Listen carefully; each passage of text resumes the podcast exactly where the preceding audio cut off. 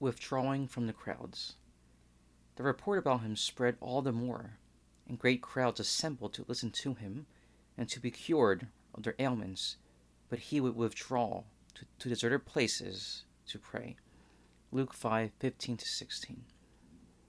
Upon healing the leper from his leprosy, Jesus told him not to tell anyone, but instead we are told that this news spread far and wide to the point where everyone began to come to Jesus to listen to him and to be healed.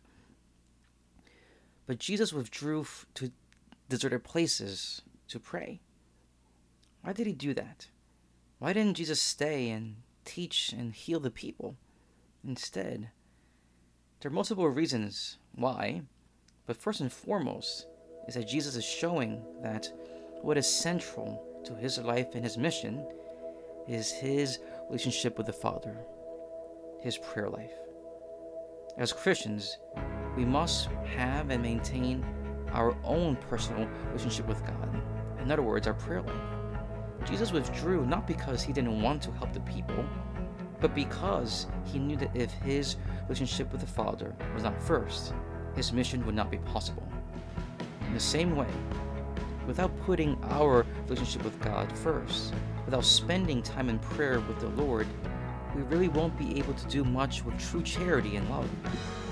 We must draw from the fount and source of love in order, in order to love. And so, like Jesus, we must withdraw to deserted places to pray, to those quiet places in our hearts, to listen and speak. It is in the withdrawing to those quiet places that we will be given the strength and fortitude to go back to love, to minister to the people of God. So Jesus withdrew not to hide, but to speak with the Father.